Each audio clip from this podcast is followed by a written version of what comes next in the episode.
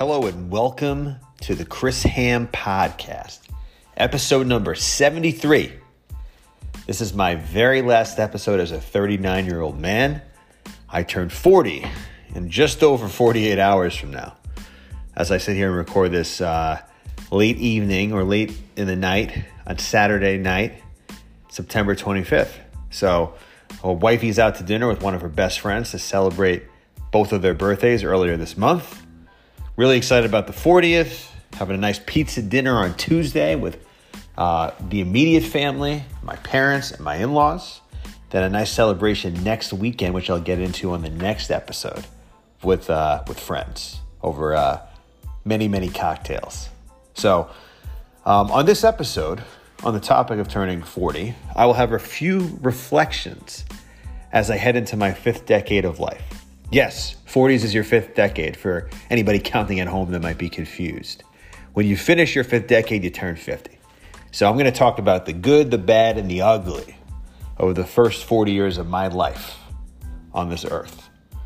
And uh, for you friends and fans of the pod, you know Chris Ham likes himself a good philosophical spin every so often. So I'm gonna I'm gonna give some reflections uh, philosophically rather than just give some kind of a recap. I'm gonna I'm gonna look look ahead on what life could be over the next, God willing, five more decades. But because we are on the eve of the week three of the NFL season, I'm gonna start with sports.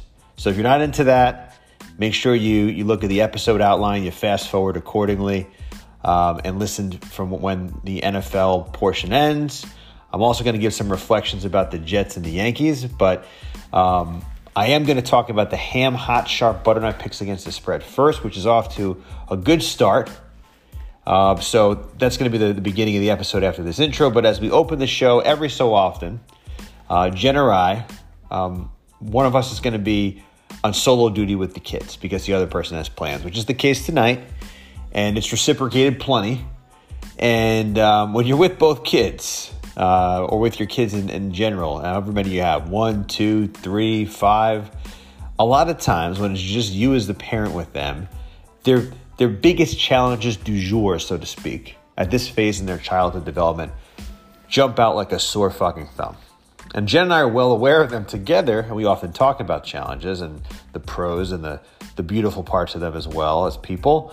But one of us is alone, these challenges are often accentuated. Sometimes you get an easier night than you expect, but you're still very well, well aware of the challenges. So, our big one, Eloise, we call her the shark. When she is awake, she doesn't stop moving. She's a heavy sound sleeper when she does fall asleep, but her aversion to sleep is really something for the for the books. It's something. It's she's stubborn about being tired since about two and a half or so, more than half her life at this point. And even with the ability to communicate with her about the benefits of sleep, um, with a good level of depth, uh, a good level of depth at age five to be able to get into that. Um, we cannot figure out for the life of us why she just doesn't like to sleep. And it doesn't even matter if there's something exciting going on the next day, if she's amped up from the day. It just it's completely random. She, you know, she said she has nightmares, but I can count on one hand the amount of time she has woken up shook from a dream. But really, 85% or so of the time, she's operating on a fucking sleep deficit. And she's perpetually tired. And when she is tired, she's like a drunk. Jen and I call her like call her, call her the drunk. She's more injury prone. She's slugging around all over the place. She's a lower attention span. She wants to snack rather than sit down and eat a meal. When she's eating a meal, it's, it's like she's going to catch a train. It's a challenge. So that's the biggest challenge right now with her as we sit here as she is uh, about five years and two months old. Now, our little one, Emmy, um, I started throwing around the nickname Little Gotti or our little mob boss with Jen. She's like a mob boss. She's cuddly, she's sweet, she's smart, and a character. But boy, she gets moody at times. Uh, so often we have to reprimand her for her moodiness and stay calm. And you know, with Eloise, we never really understood situations we were out in public and all of a sudden, like a, a, kid would randomly start screaming. Um, starting to get the picture with Emmy now, what that what that could be like. Uh, she's a very loud pitch at certain times, but you know, we often hope it's it's it's a sort of young toddler phase. But for an 18 month old, the rest of the three of us in the house, and the four of us, if you count Bruno, we feel like we're walking on eggshells sometimes, and we want to keep the, the boss lady happy, not to rattle her mood. Um, so it's kind of walking that line between that and, and just some good solid discipline to to bury this habit as she gets older. But will be interesting to see how they continue to grow up and also how number three turns out. Um, the quote Kramer from Seinfeld, Mother Nature is a, is a mad scientist. that applies to many situations. It's certainly the case with personalities of people and your kids. Even if you think you raise them under similar circumstances, similar approaches, they can be different circumstances. It's just a freaking crapshoot. So, uh, really interesting. I will say this though. Well, it is more jarring going from zero kids to one kid. It definitely was. And, and to even before that, going from just Jen and I to getting Bruno as a dog, that was the most jarring. But going from zero to one, we have always said, was much harder for us than going from one to two. But I will say, having two kids, having multiple kids, a level of fatigue has manifested that just is incessant. And that's something that, that wasn't the case with, with just one kid. And uh, to use my, my catchphrase I use on this show, we better buckle the fuck up for number three. That's for sure. But we're really excited about it. We're now about four months, four months, four and a half, less than four and a half months away from baby boy Ham coming coming into the, the fold here at our, our Ham, Hamawisi household. So, um, so coming up on this show, as I mentioned, NFL followed by some philosophy, some back to having some totes on the show, takes of all temperatures. Might rebrand the name back to rants, but for now we're going to still call them totes. Um, but coming up now, we're going to do, as I mentioned, the, the NFL Ham Hot Shot Butter Knife pick. So buckle up. Episode number 73. Here we go. Okay, so the ham butter knife off to a hot, not a chili jalapeno pepper hot, but a good 70% start at seven and three through the first ten games of the NFL season as far as picks. Uh, I mentioned on my NFL preview pod, I am not unbiased when it comes to the Jets, which I'll get to after after I, I go through the picks. But I try to use them selectively and a few times a year only. I look pretty fucking stupid for my week two pick against the Pats uh, with the Jets, uh, but nonetheless, with the Jets or anybody else, who, anybody who who loses for me throughout the year. Let's not forget one thing, ladies and gentlemen. This is a week to week league in the NFL. Okay? A seasoned professional handicapper or wise guy doesn't flinch at the ebbs and flows of seasons, doesn't get emotionally down on a team or up on a team um, at all, and stays away from the grand proclamations about teams being good and shitty. You know, between week one and week 18 now, you will probably see three to five different seasons, so to speak. So, regardless of where you are as you head into week three, take a deep breath. Okay? Take a deep breath. It's all going to be okay. And again, let's not get emotionally attached to a team. Let's not feel angry at a team because they screwed you the last week. Let's not get overly happy and ride a team when the fundamentals and the the the betting market has changed and it's time to pivot. All right, let's keep a level head about this. Um, so for week two, I didn't release an episode and I won't be every single week, but what I will try to do is to do at least a Twitter video of all the picks, or at least one or two key ones, as I did last week. I did all the all five picks last week. So if you if you are a fan of the pod and you aren't following me on Twitter, what are you doing? All right, Chris N Ham on Twitter. Follow me, retweet me, get me some more traffic. All right, and it's it's something that I'm going to try to continue to to be consistent on this year. Um, you know, you're you're three now for the pod. Uh, I'm to have a, a, bigger Twitter presence, and you are to have to get my NFL content sometimes just on Twitter because I'm not to, as I mentioned, do it every week on here. But without further ado, I am doing week three. So the ham, hot, sharp, butter knife picks against the spread for week three. Here we go.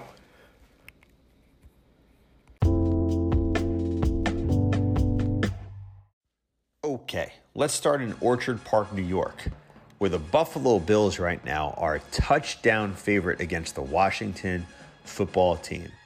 For this, give me the Washington football team plus seven. All right, listen, I picked the Bills as the AFC representative in the Super Bowl, and even with Josh Allen really stinking it up the first two weeks, not really looking like the MVP candidate, uh, except for a few throws, that we all thought he would be, I still think there's plenty of time for them to get well and be a dominant team.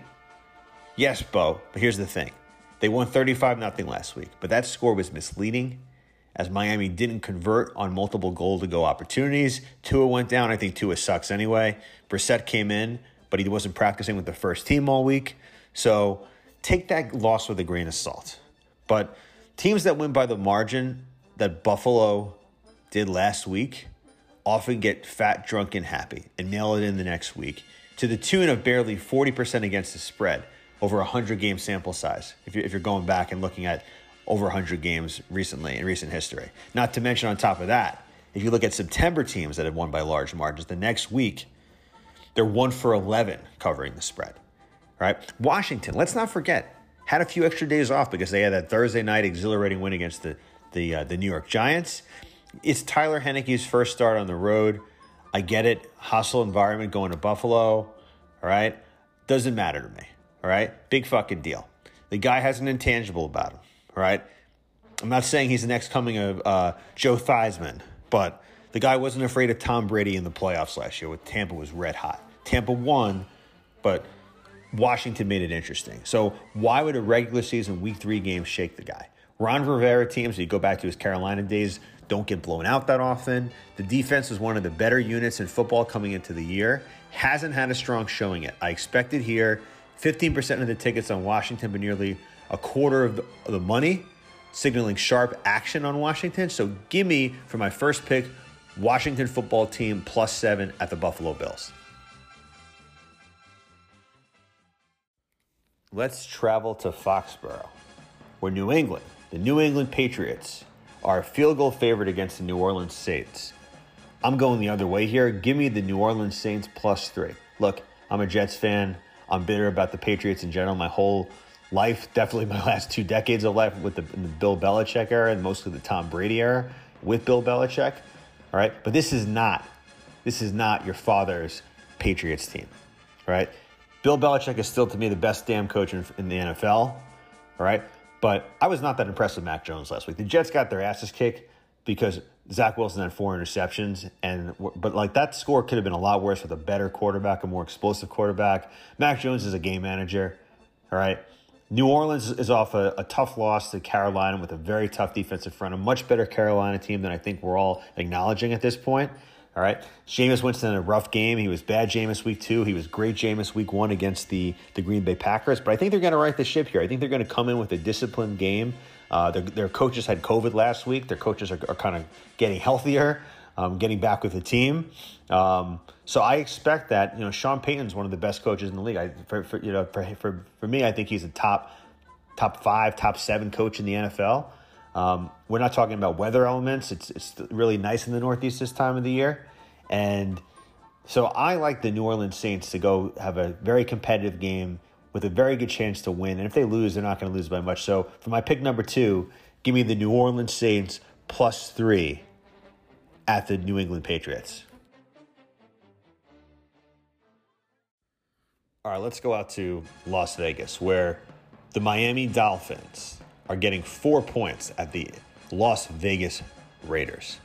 Listen, Miami, as I mentioned before, got their asses kicked last week. They lost 35 to nothing. Brian Flores is a good coach.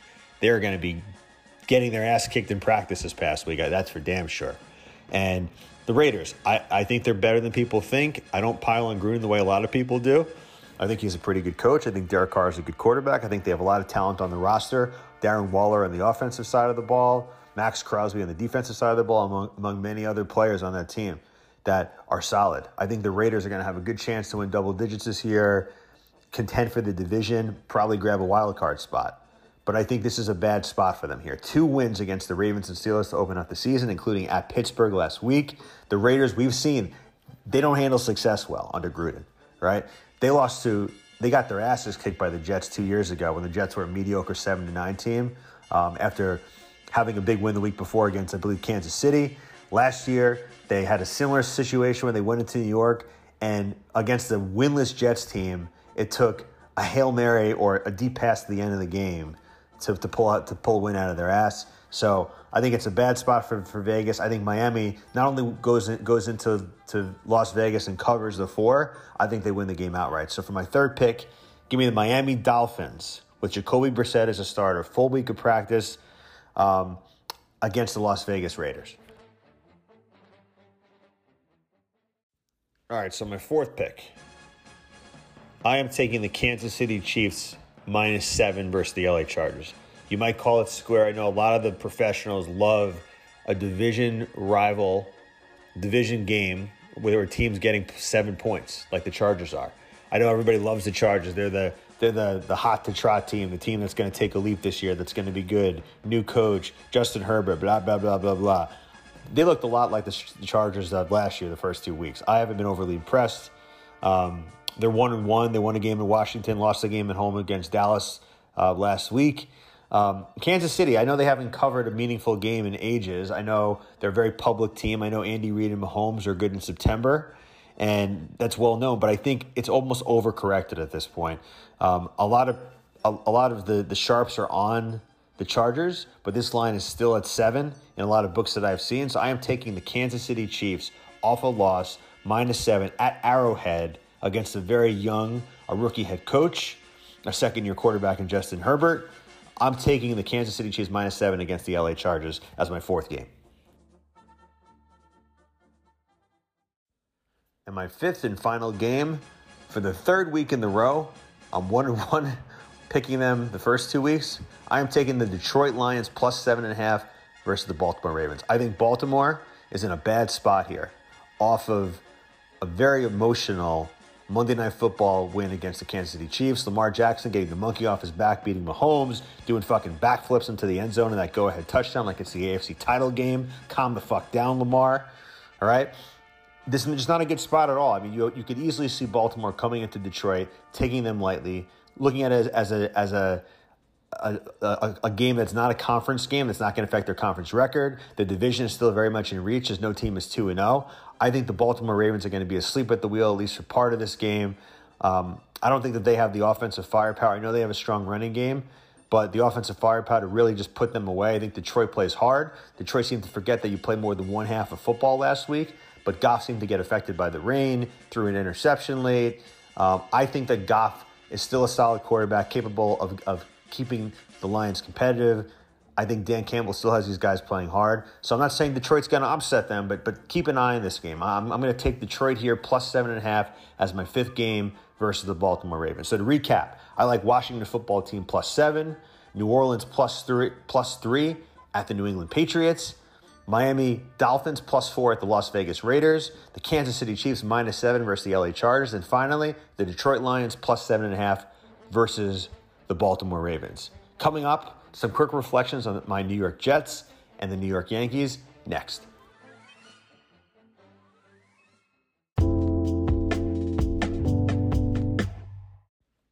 Okay, so let's talk about the Jets. Let's talk about Zach Wilson. All right, Zach Wilson obviously had a really rough game last week. Zach Wilson has now had um, interceptions in both of his starts so far.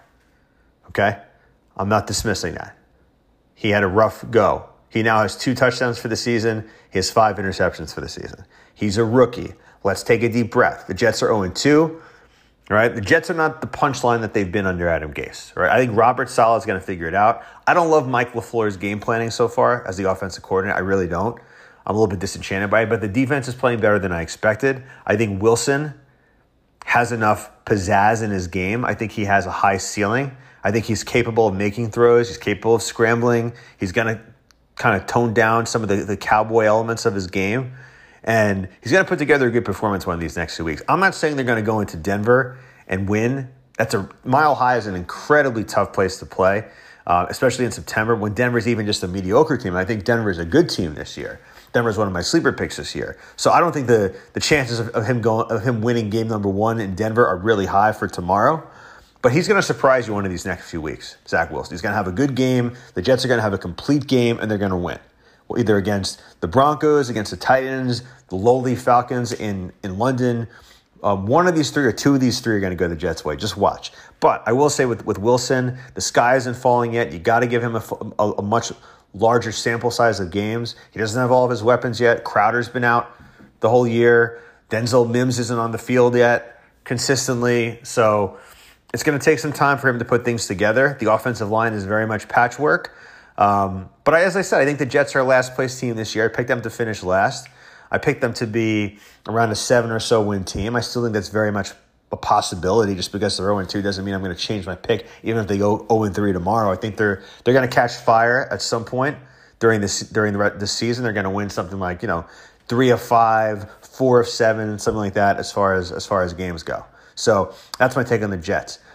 As for the New York Yankees, this has been one of the most challenging teams that I could ever remember watching in my almost three decades as a Yankee fan. All right.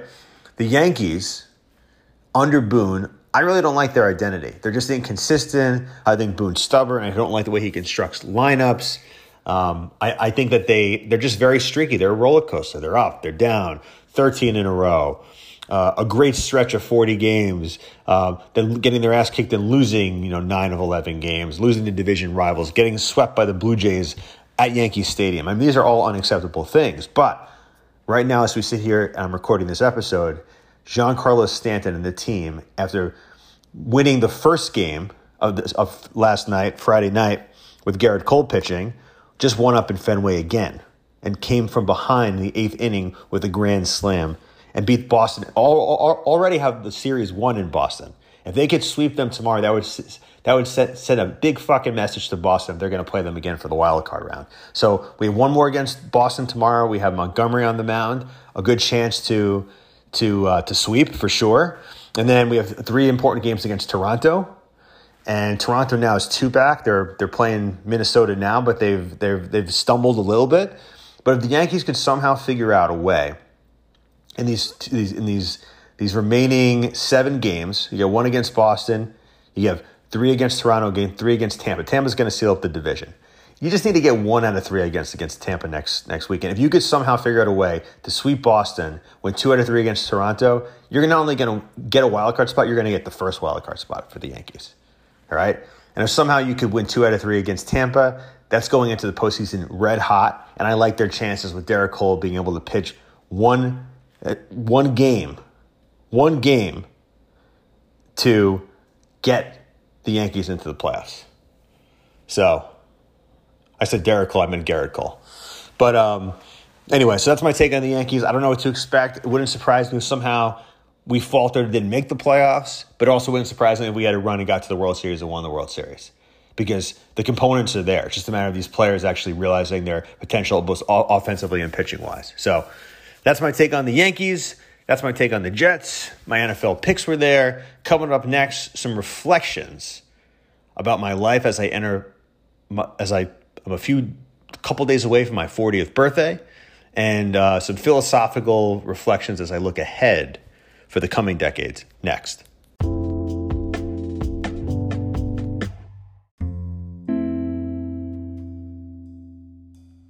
Okay, so let's let's let's talk about being on the doorstep of 40. So I am as I mentioned just over 48 hours away from turning 40.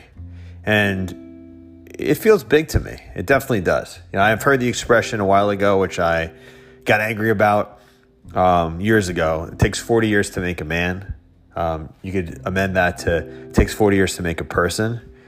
Um, because you really, I, I, think there's a lot of learning and growing that you do in your 20s and 30s. And even though you think you have a lot of the world figured out and you're adjusted and you get, you might get um, chippy about the fact that you're, you've been an adult for a long time and, and then you should have everything figured out. You really don't. And it takes, till 40 for a lot of different reasons to realize that um, there's a lot to learn, there's a lot of growing to do, there's a lot of maturing that happens emotionally and psychologically uh, the back half of your 30s. So um, I will say entering 40 versus 21 versus, I'll say 21 because that's like the legally drinking age, but like your 20s versus your 30s. When I was entering 20, it was just all about me. It was all about having fun. It was all about finishing off college in a positive way, getting a, a job, starting to make money. That was my 20s, and just having fun, having as much fun as I possibly can, um, chasing women, going out, getting drunk. That was my 20s. And that was kind of the mindset entering 20 or 21. Then entering 30 um, was an interesting place. Jen and I were, were dating for a few years at that point, and we actually went on a break. We broke up about, I don't know, 10 12, 14 or so days before my 30th birthday. She threw me a surprise party. It was very sad, even though uh, we, we never really left each other emotionally that, that, that year that we had a break. We really felt like we were more in like a long distance uh, open relationship. Long distance meaning that she was living in one apartment in the city and I was living downtown. But entering 30 was different. It was rough. I felt like life was a lot less certain. I didn't know, um, even though you know I, I, had a stable job at that point, and um, you know I, I hoped that Jen and I would be back together. It still was just rockier, a rockier time in life for for a lot of different reasons. But entering 40, I, I feel very good, very positive. Um, I'll get to the good. I'm going to go through the good, bad, and the ugly, but I'm going to start with the bad and the ugly and end with the good.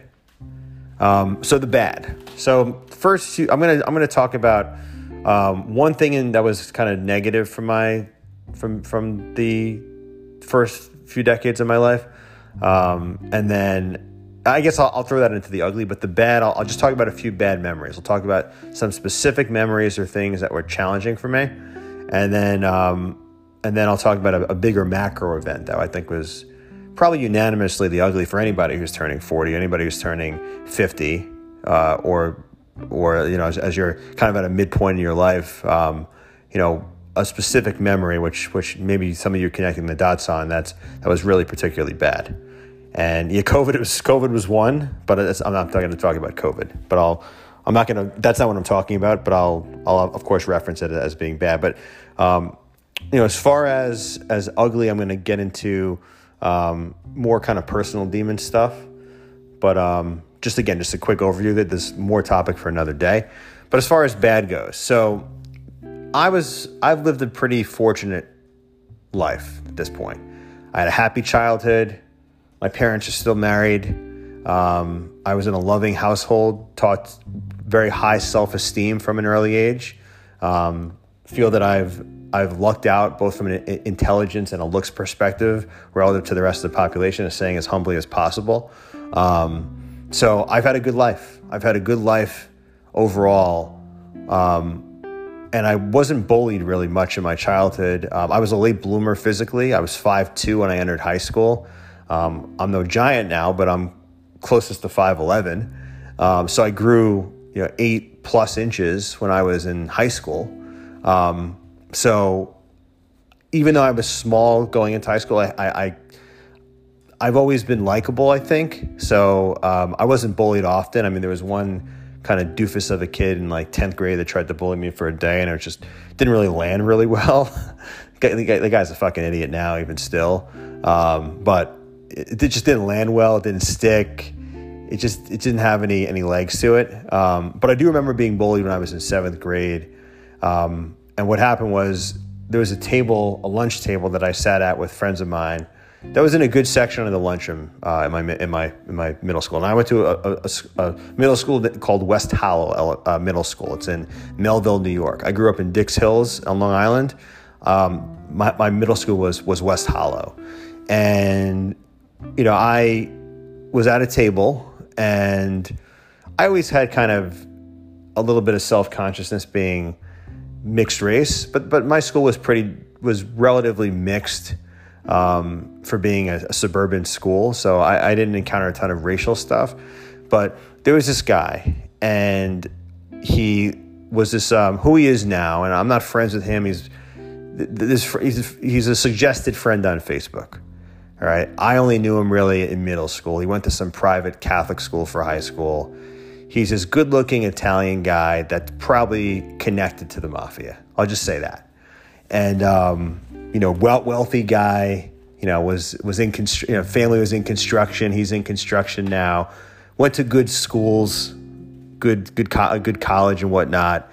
And, uh, you know, it's this affable guy from, from, from, from most people that you would ask from that I grew up with. But I think the guy was a complete douche for the time that I ended up encountering him in middle school. So I was sitting having lunch one day. He tapped me on the shoulder. I looked to one side, then he was on the other side. And what he was trying to do was displace my table because there was a group of, uh, really kind of stuck up princess girls to, the, to the table behind that were the attractive girls in middle school that were developing earlier that he and his friends wanted to sit near. And he said, Hi, you have to get up. And basically, like, kicked me and, and my friends out of that table. And I'll never forget, like, looking back and, like, the girls and the guys at that age. And I, and I wasn't, like, I didn't get women at that stage of my life. And I remember feeling very isolated um, and felt very low as I got kicked out of that table as this guy really like in a condescending way as these girls are giggling behind him uh, booted us out of the table. So that's one of the worst memories i have from childhood. And that's one of the worst memories and i've had a good childhood but i'll take that for, for, for what it's worth. Um, the other negative memory i have is my college girlfriend. So i dated her most of senior year into a few months after we graduated. All right, she's Italian and German uh, descent. Um, her her maternal side was Brooklyn Italians, and she was a very like kind of smiley, happy-go-lucky girl in college. But as we started, as we graduated, um, her parents were separated, and I met her dad. But he she always had this weird way of not introducing me as her boyfriend. I don't even know if she classified me as a boyfriend to, to a lot of her acquaintances and certainly none of her family because her family was racist. Her parents were very, um, were, were complete bigots. Her grandparents, who she lived with after graduation, were Italian Americans. And as I've mentioned before, I'm a, a half Italian. Um, Jen is mostly Italian. And Italians by nature, my extended family included, are not very tolerant of people that are people of color. And I'm, you know, half black. I might as well have been, uh, you know, Nigerian as, as it related to being accepted in, in, my, my ex's family. So she would never even tell her grandparents when she would stay at my parents' house. Because I was living at home for a few months after college. She would never even tell them because it just it, it wasn't acceptable that we were dating. I was just like a ghost. I wasn't even a, a figure that they knew of at all, which was really embarrassing. But um, you know, her dad met me. I think her dad kind of got a whiff of the fact that we were probably dating.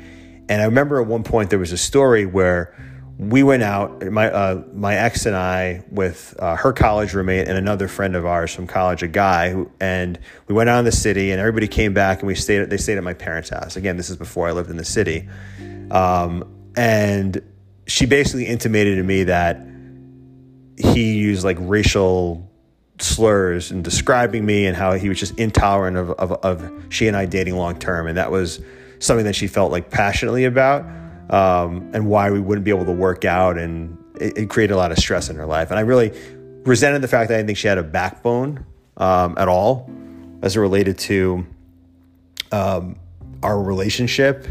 And that really hurt me. That was another moment that stung me. And I, as I mentioned, I've luckily never been called the N word.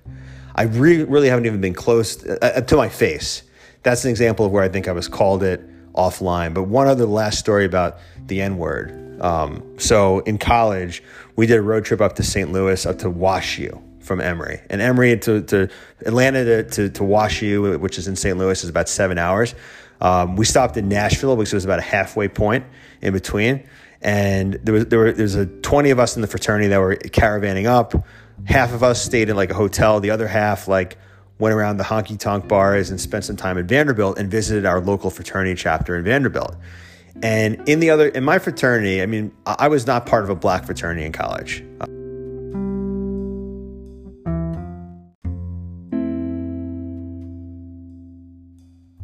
But anyway, so my fraternity was was relatively was as mixed for white fraternities as you can get didn't feel that I, I um, wanted to be part of the black Greek system because it was kind of a separate Greek system. And, you know, identity wise, I, I, I, didn't like to be pigeonholed as, a, as monoracially black. But again, it's a discussion for another day.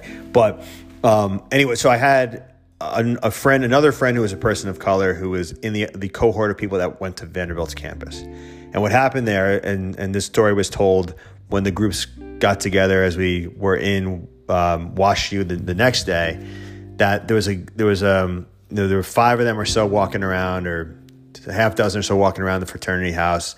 And my one white guy in my fraternity who happened to be Jewish actually got pulled aside when the black friend wasn't nearby, and and he got tapped by one of the Vander, one of the the Vanderbilt um, fraternity brothers of the same of the, the other chapter and said, "Hey, you guys let niggers in the fraternity?" Like that's what he said, um, and like almost like upset and and and and like surprised um, was this guy. And just goes to show you how real racism is. But that's, you know, again, it didn't happen to me. It wasn't, I wasn't the person that was being referred to as that. But if that were me, there's no doubt that um, this guy wouldn't have seen my racial nuance and not used the same kind of comment and question directed at, at this other fraternity brother of mine. So, um, so that's some of the, the, the bad kind of on a, on a micro level uh, over my first 40 years of life. Uh, the biggest bad moment, I mean, COVID's been shitty for 18 months. We're, we're, we're starting to slowly come out of the worst of it. Um, we, we have come out of the worst of it a, a while ago, but we're, it's starting to become less and less relevant, which is good. But the biggest thing way above COVID was 9 11 as an event. And I'm going to talk about how 9 11, I didn't lose anybody um, in my life at the time. Um, and so I was you know, even being from the New York area, I still didn't. I obviously was in college when that day when it happened. It was 2001, so I was almost 20 at that point. I was a junior in college. I told the story on social media. I, I, did do a 9/11 podcast episode a couple years ago, um, which goes in a little bit more about about 9/11 and, and my thoughts at that time. But 9/11 was was was absolutely awful, and I'm going to get into some more about that after I, I go through the ugly and the good. Um, because because I, I did watch a recent documentary that, that that stirred up some thinking on that. So as far as the ugly, so for the ugly for me in in these, these this first part of my life um, was I, I gambled and drank more than I wanted to. Um, spe- specifically in my 20s and early 30s, uh, that led to kind of addiction and compulsion issues, regrettable behaviors that made folks uncomfortable, hurt people, had major effects for those in the blast radius of my life. Again, it's a story for another day. Uh, I don't want to go into the details now, but I, I, don't shy away from talking about the fact that I'm in 12 step recovery. Um, I have been sober for my um, addiction for it'll be almost five years. Um, it'll be five years in the middle of October. And realistically, it'll be, you know, from some of the more severe behaviors, almost six years. So um, that's the ugly. It's something that I, I wish I didn't have to go through from the perspective of the damage it caused. Um, but I will say, if I'm, if I'm, I'm going to end with the good, my life is, is fucking blessed. I am grateful for it. Uh, my life is good. It's exactly where I would want it. And I wouldn't be able to get there without the ugly that I mentioned. Um, you know, when I, when I say my life is good, I have a beautiful, lovely wife who's been my partner and best friend for almost a decade and a half in Jen.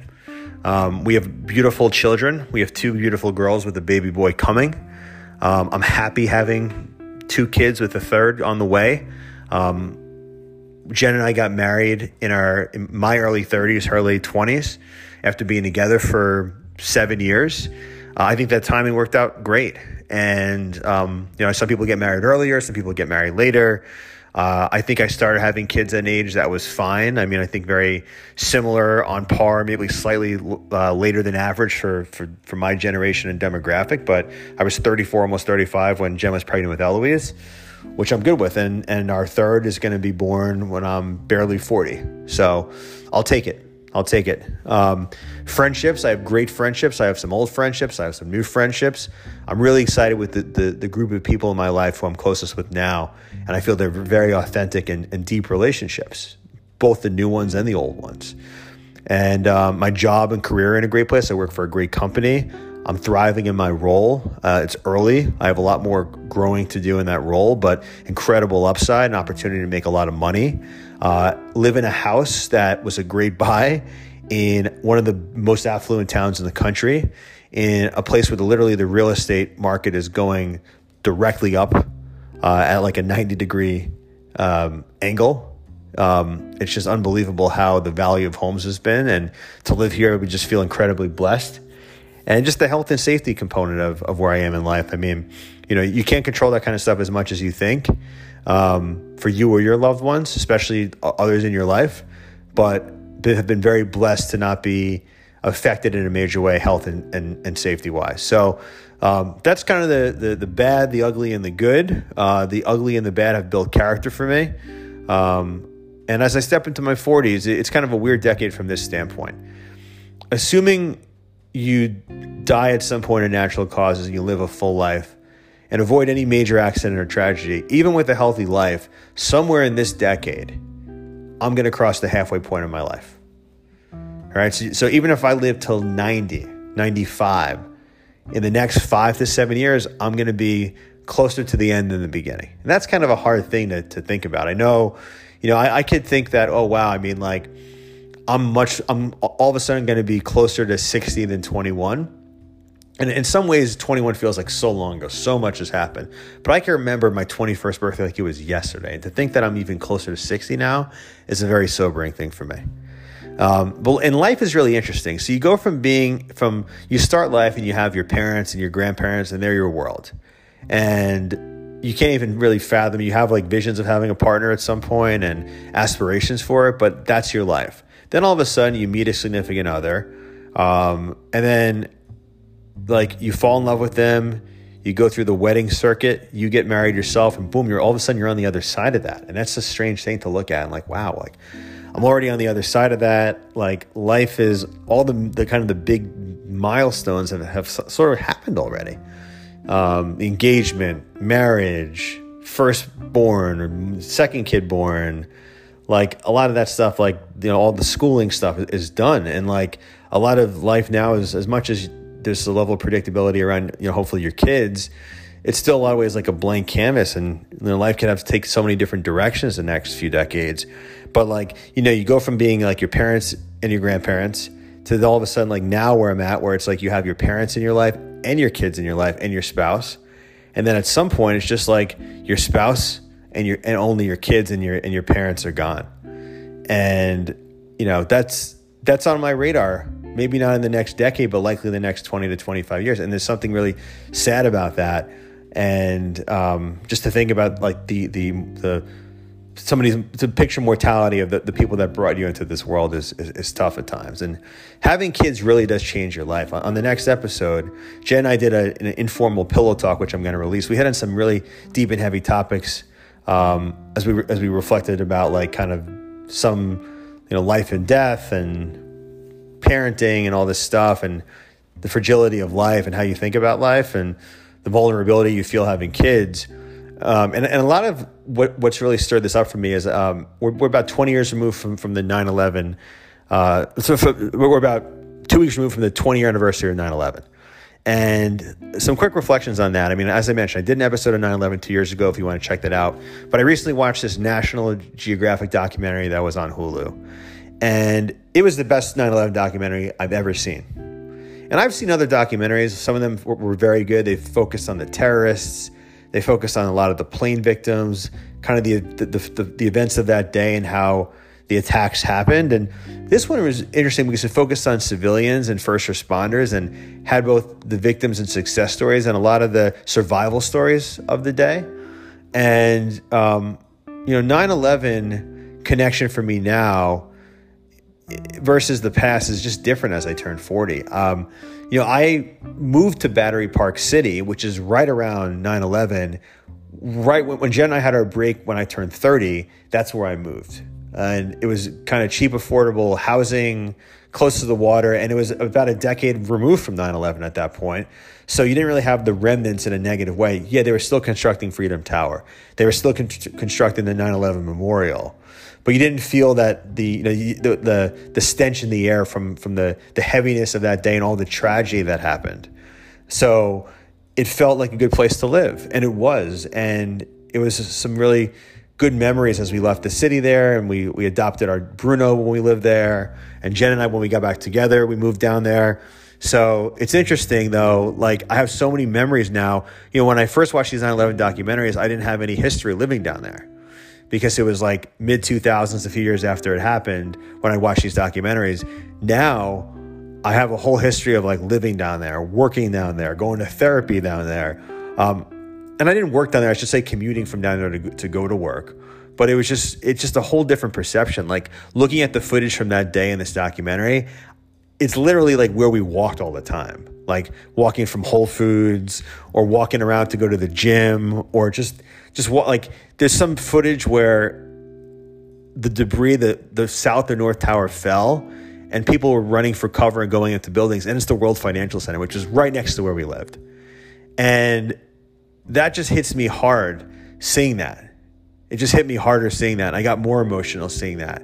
And just, you know, as a parent, um, as a husband, thinking about the, the horror that the people on the planes and in the buildings went through that day and having to end their having their life end tragically and unexpectedly it's it's harder and harder now as I'm a parent and the relationships with, with our kids are crystallizing and Jen and I have been together for almost 15 years and we've been married I could just put myself in their shoes a lot more easily than I could have when 9/11 first happened, and I was just you know a college kid with parents lived in the New York area where I was concerned, but it just wasn't the level of of emotional heaviness that I experience now watching it through through the lens of, of what I just mentioned. So um, sometimes thinking about the tragedy is unbearable at times. So talking about waterworks, I mean, I'll admit it, like it's more than a tearjerker to watch this. If you're not ready to cry, if you're a person in touch, touch with your emotions, you're gonna fucking cry watching it. You just are. It's just it, like, especially if you're in a position in life where you have a partner or kids, and you could picture what pain that they went through that day on all sides of it it's it's it's really something else. So I highly recommend it. I hear there's a Netflix one to watch that goes more into the terrorists. Um, you know, it's one of those things I, I, can't turn away from from watching that. I know some people can't emotionally handle stuff like that. Um, I just think it's a really important part of the history of this country and it's and the world, so to speak. And and it's and it is the ugly and it is the bad. It is a really negative stain in the first 40 years of my life. Um, and it's something I'll never forget and something that eventually I'm, I'm going to struggle to tell our kids about it. But it's, it's an important thing to, to share the story and the perspective on, uh, even as somebody wasn't affected to a large degree that day. So, um, coming up next, totes.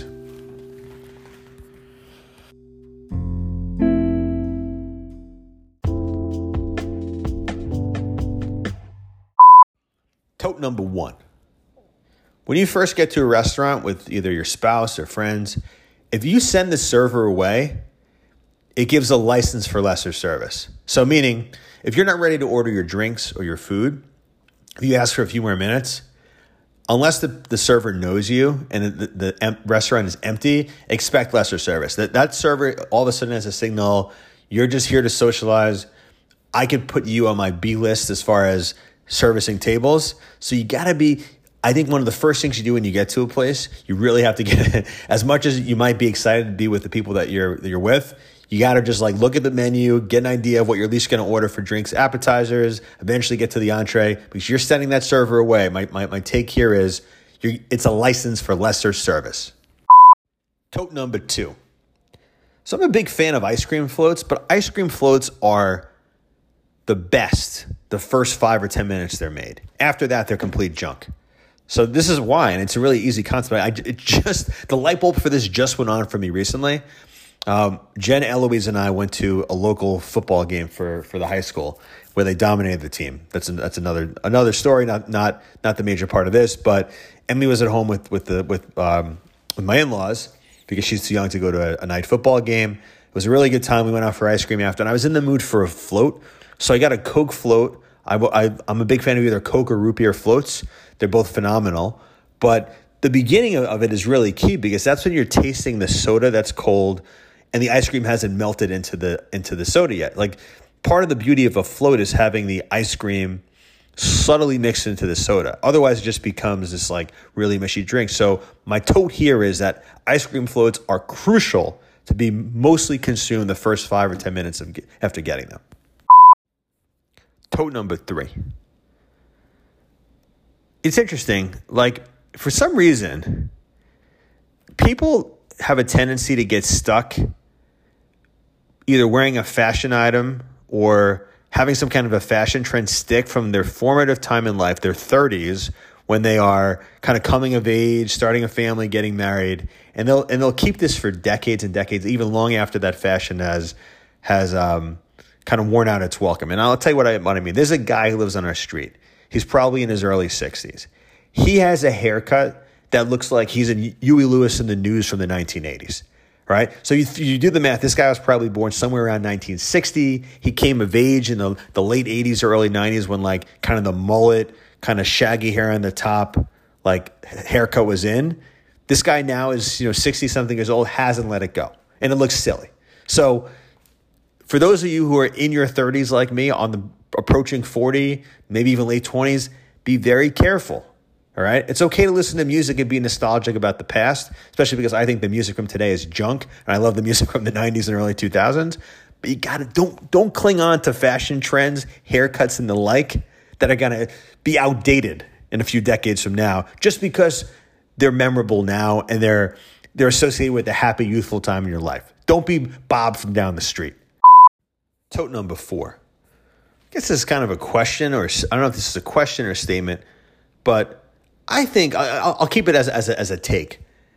These baseball players that wear these like fucking 10 pound gold chains look ridiculous. All right, listen, I get it. You're a Major League Baseball player, you're an all star, you're good. You could afford very expensive things. You could afford gold earrings and necklaces and all the all this stuff. To wear this when you're playing the majority of your sporting endeavors in 80 and 90 degree weather looks fucking ridiculous. And I can't imagine it's good athletically as you're pitching and throwing a ball 95 miles an hour and be get hit in the face by a gold chain or run around the base pass wearing a gold chain or trying to field wearing a gold chain. It's stupid looking. Save it for after the game when you're going out to the club, when you're getting on your private jet, when you're with your family out to dinner. That's when you want to wear the gold chains and the earrings. Save it on the baseball field. So, my take number four is gold chains that are heavy have no place for the baseball diamond.